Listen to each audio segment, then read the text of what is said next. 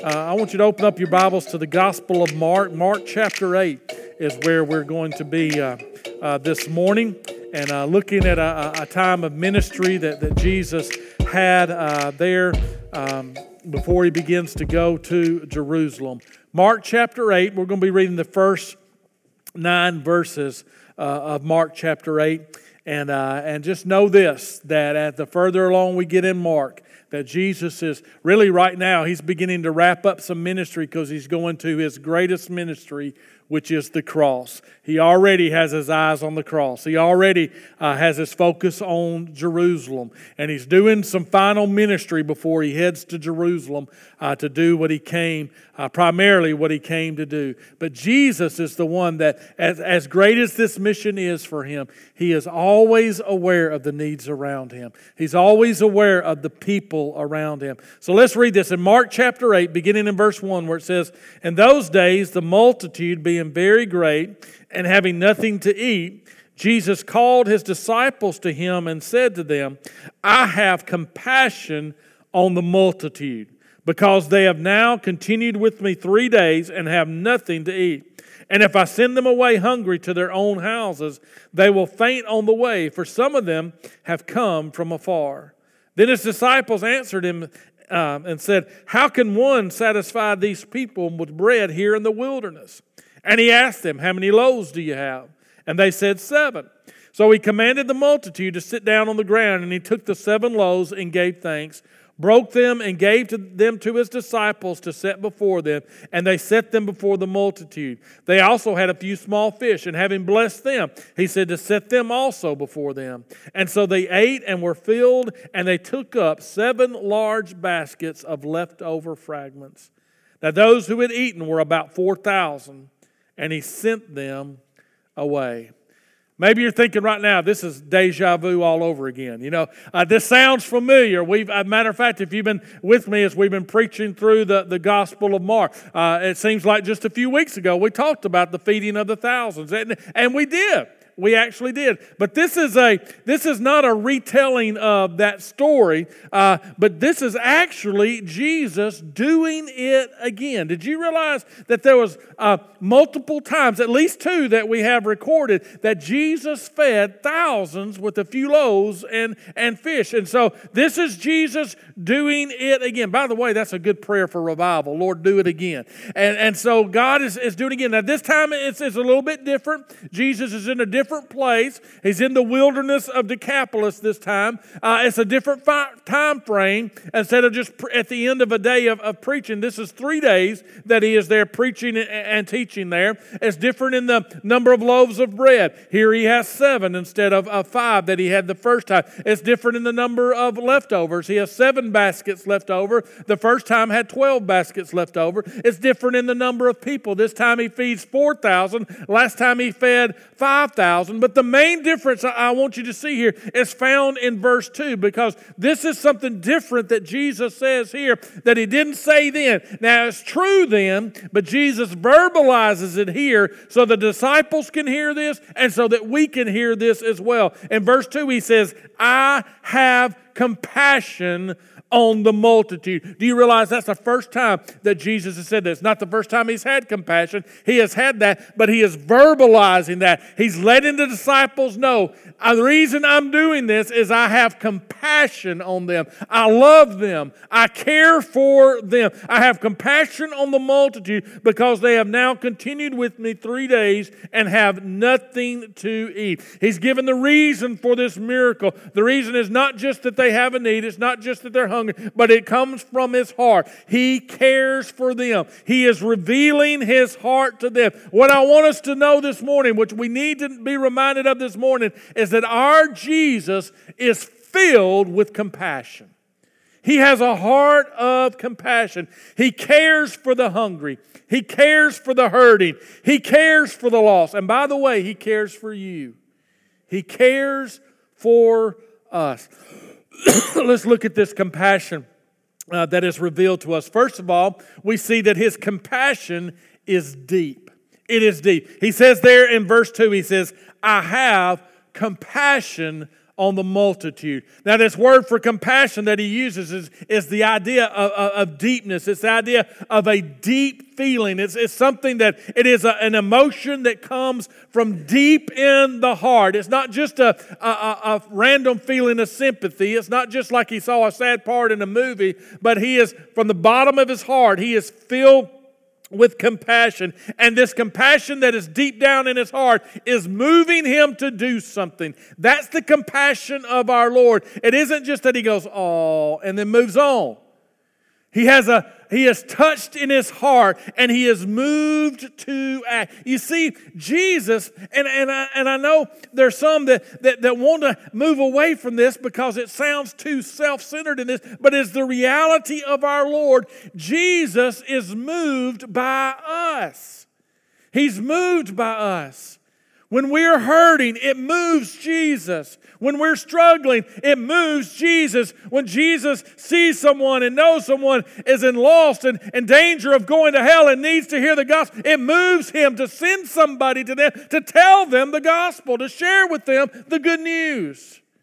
Jesus is moved by, listen, that's the way every one of us was saved. Do you realize that? Jesus was moved by your condition.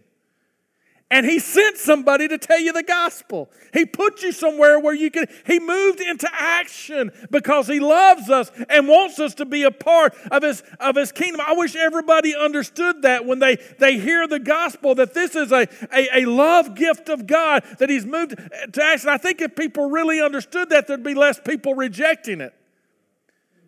Because it's, it's not just the, it's not somebody trying to tell them what to do. It is God being moved but, but with compassion to move heaven and earth that we might have an opportunity, that we might hear. His heart is moved. That's the character of God from the time that he that he has always been. He's always been and he always will be. And from the moment that he has always been till he always will be, he has a heart of compassion. Matter of fact, Psalm 111 and verse 4 says that our God is gracious and filled with compassion. That is our God. He's moved. His compassion is deep, deep for us, deep for the lost people that we're praying for, deep for the people of Honduras, deep for our neighbors, for our classmates, for those at work. His compassion is deep. He really does care. Secondly, his compassion is personal. It's personal. We see here in, in, in, verse 2 as he says, I have compassion on the multitude because they have now continued with me three days and have nothing to eat. You see, Jesus knows who these people are, He knows everything about them. He knows what they need. He knows how long he's been with them. He knows that they are out of food. Nobody's come up to him and started complaining about it. The first time, that's what they say. They say they need something to eat. Let's send them away so they can go get something to eat. Nobody's come to Jesus and said anything to him about it this time. He knows what's going on. He knows their need, and He knows our needs as well. And He knows the needs of those around us. And notice here, it's three days that this has been going on. Jesus does not all, just because Jesus doesn't immediately respond the moment we ask Him for something or the moment we have a twinge and think that we might need something, that doesn't mean that He doesn't care. He knows what he's doing. We can trust him because his compassion is personal. Jesus can meet our every need, our every need. What do I mean by that? I mean, yes, we know He cares for our spiritual need. I'm thankful for those in Honduras that have been saved. I'm thankful for those in, in through uh, Underwood here this, this year that have been saved in the midst of, uh, uh of challenging uh, uh, times that we've been going through and stuff. Jesus cares for the spiritual needs, but let's never forget Jesus also cares for the physical needs. Yes, the spiritual needs are great, but Jesus can meet physical needs too, and He does. He cares for everything that we are going through, every challenge that comes into our life. Jesus cares for us. Do you understand? Jesus can and does meet physical needs. He does. Oftentimes it's through his body, the, the, the church. Sometimes it's through miraculous means. Uh, sometimes it's through a, a servant of his. And, and there's other ways that he can do. But he does care. And not, not only does he care for the eternal needs, but he cares for the temporal needs as well. His compassion is available for everything that we go through. In other words, we don't just have to take the big stuff to Jesus, we can take everything to Jesus. That's what he wants. His compassion is big enough to handle it. And He can handle every need that we have. Just bring them to Him. He moves. Are you hungry today? Jesus can satisfy that. Are you empty today? Jesus can fill you up. Are you discouraged today? Jesus can encourage. Are you grieving today? Jesus can comfort you. Uh, Are you troubled today? Jesus can bring peace. He can meet every need that we have. His heart desires to meet our every need. His compassion is personal. His compassion is also extensive. Notice in verse 3 he says, And if I send them away hungry to their own houses, they will faint on the way, for some of them have come from afar. Now, I didn't read this, it wasn't mentioned in the verses here, but if you go back to chapter 7, you understand where Jesus is. Jesus is not in Galilee, Jesus is not in Judea. Jesus is not in Israel. Jesus is in Decapolis, on the other side of the Sea of Galilee. Jesus is, is in an area uh, where there are Gentiles there. There are more Gentiles than Jews. This is a Gentile area that is there. And he's ministering to the multitude, those outside of the, of the Jewish religion that are, are, are there as well. And so he's, he's ministering to these, these Gentiles there. And those that have come from far away have, have come to, to hear from them. But you see, the love of Jesus extends to everyone. You see, there was nobody that was more racist than a Jew at this time. They, they even had the idea that if anything that wasn't Jewish touched them, that they would be unclean and need forgiveness from God.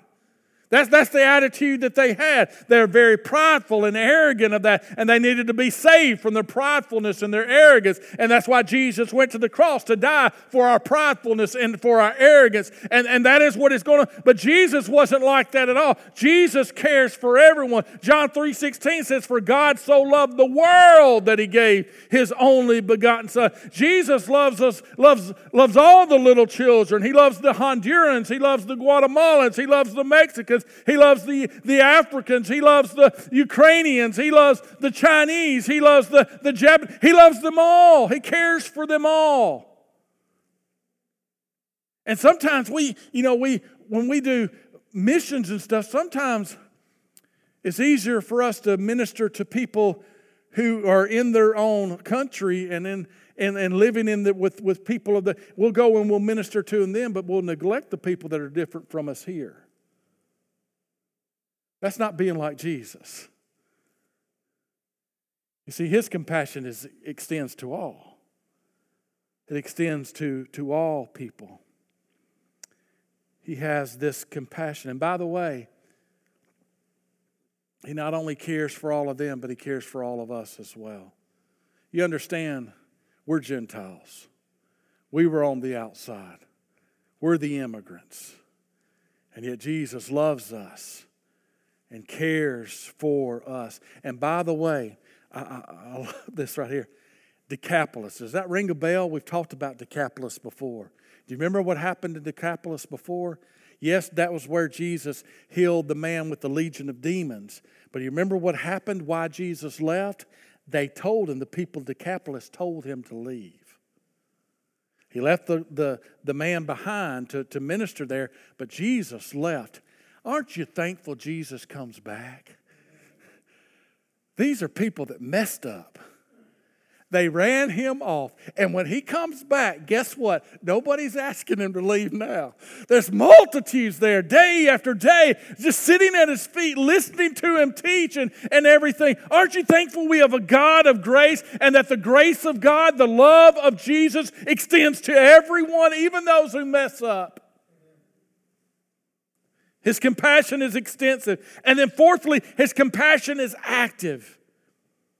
We see the miracle that Jesus performs here in verse, verse 5. He says, He asked them, How many loaves do you have? And they said, Seven. That's just seven little loaves of bread, okay? Not, not like Wonder Bread and everything, just a little small, like a Subway sandwich type, well, a half six inch Subway sandwich, maybe. uh, uh, you know, that, that loaf of bread that is there. And he got that, those seven, and he commanded the multitude to sit down on the ground. Remember, this is 4,000 plus to sit down, and he took the seven loaves and gave thanks and break them and gave them to his disciples to set before them, and they set them before the multitude.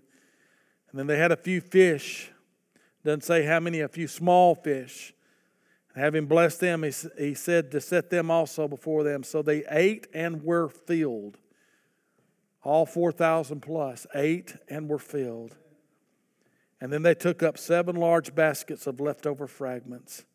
Those that had eaten were about 4,000, and he sent them away. Now, listen, Jesus is not showing off, okay? He's not just doing this to say, look what I can do. Not at all. You see, Jesus is doing this because he cares for them. And everything Jesus does flows from his heart. His heart. He's doing this because he cares. And listen, when he doesn't do things, it's because he cares.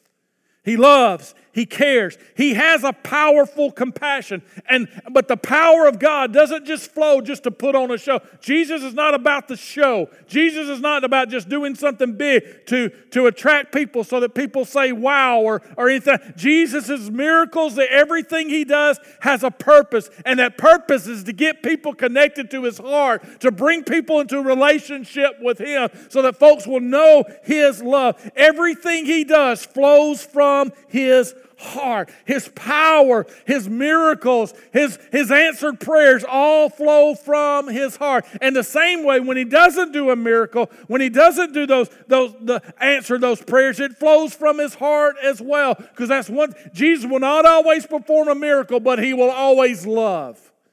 He will always care. I mean, this miracle, Jesus created bread and fish out of nothing. That, that's our God. Is there anything Jesus can't do? He can't sin, but there's no, no power that is beyond Jesus. His compassion is, is powerful, and his compassion is, is continual as well. He, he does this before, and now he does it again. And the, again, this is, this is with Gentile people that have rejected him, and Jesus still does a miracle. By the way, Jesus doesn't just do miracles for those that deserve it. If he did that, none of us would receive it. None of us would get it. Every miracle he does is a work from his heart, is a work of grace and mercy. His compassion is active. And then finally, his compassion is victorious. Back in verse 4, I skip verse 4 a minute because I want to go back to verse 4. Because it says in verse 4, it says, Then his disciples answered him. His disciples answered him. His disciples answered him and said, How can one satisfy these people with the bread, with bread here in the wilderness? You see, Jesus is compassionately feeding the people, but he's also compassionately doing a work in the hearts of these disciples. See, Jesus is not coming to our lives to make us better. Understand, listen to what I'm saying, okay? He doesn't just come into our lives to make us better. He doesn't just come into our lives to make us stronger. He doesn't just come into Jesus comes to take over our lives and to replace our lives. Our better life will never be anything compared to the life Jesus offers. Our stronger life will never compare to the power of Jesus. He's not making us stronger or better, He's coming to replace. He's coming to take, and that's what He's teaching these disciples. You see, only Jesus can love like this. Do you understand? Only Jesus can love like this. Here, here we go. The, the first time, the first time Jesus did that with his disciples, remember, he's talking to them and he tells the disciples, he says, the disciples come and say, send them away. They've been doing ministry. They ministered, they went out in, in groups of two and did this ministry, and even the demons obeyed them. They've kind of fooled themselves. Here come these people that need ministering to, that need love, that need the compassion. And the disciples say, Send them away, Jesus. And Jesus goes, No, you feed them. And the disciples go, We ain't got enough money to feed these people. That's not. No, th- something different is going on. And then, if you remember, after that happened, Jesus sent the disciples out in the boat, and the storm came. And Jesus came walking on the water. And after all that was over, it said in, in chapter 6, verse 52, it says, For they, the disciples, had not understood about the loaves because their heart was hardened. They didn't have compassion on the people. They didn't trust Jesus because there was a heart issue that was going on. And here, what does he say? What's the difference here? Jesus speaks out loud, says, Disciples, get this.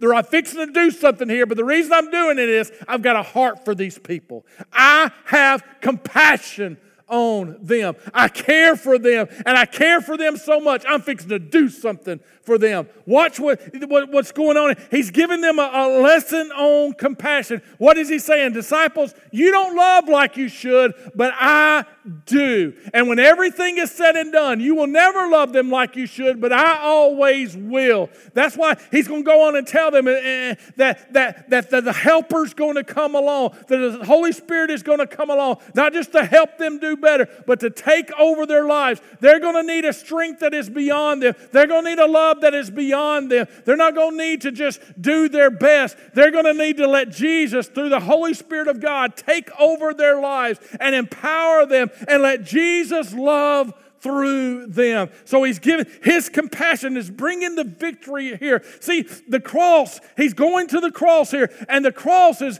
is when we receive the cross, the cross, what does it do? It cleanses us from our sin. The blood of Jesus wipes away every sin. It cleanses our hearts. It cleanses our lives. Why? So now we can be the temple of the Holy Spirit of God that can fill us and give us his strength and his love because our, our temples are unclean, uninhabited inhabitable by him. And so the blood of Jesus cleanses us so that the helper can move in and take over and the Spirit of God can. Do you understand what happens here? A little bit later, after the, the death, burial, and resurrection of Jesus, and then after Jesus ascends, the disciples, these disciples that are with him, are filled with the Holy Spirit of God. Two of them by the name Peter and John are filled with the Spirit of God. We know about Peter's sermon uh, at, at Pentecost, but then after that, it says that Peter and John, they're walking to the temple one day. And when they walk to the temple, there's a man there, a lame man, the man that can't walk, that is begging for alms. And the Bible says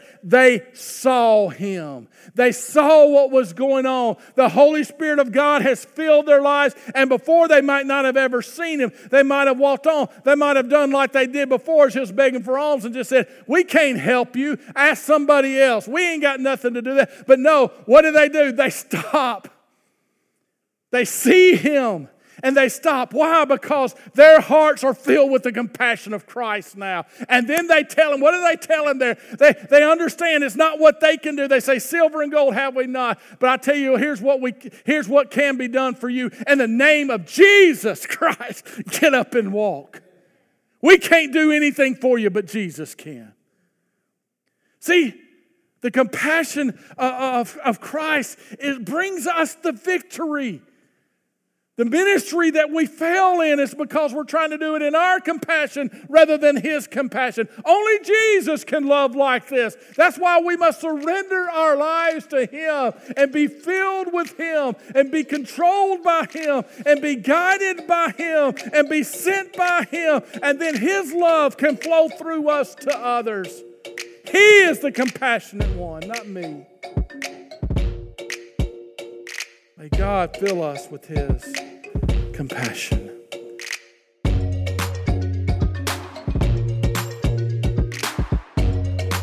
This is Doug Ferris, and I'm blessed to be the pastor here at Underwood Baptist Church. I want to thank you for listening to our podcast. It's our prayer that you'll do more than listen to the sermon or gather religious information. We want you to encounter God And we pray that He will impact your life. If you'd like to contact us for any reason, please go to our website at underwoodbaptist.org. All our contact information is there, and we look forward to hearing from you. I hope you were blessed by today's message.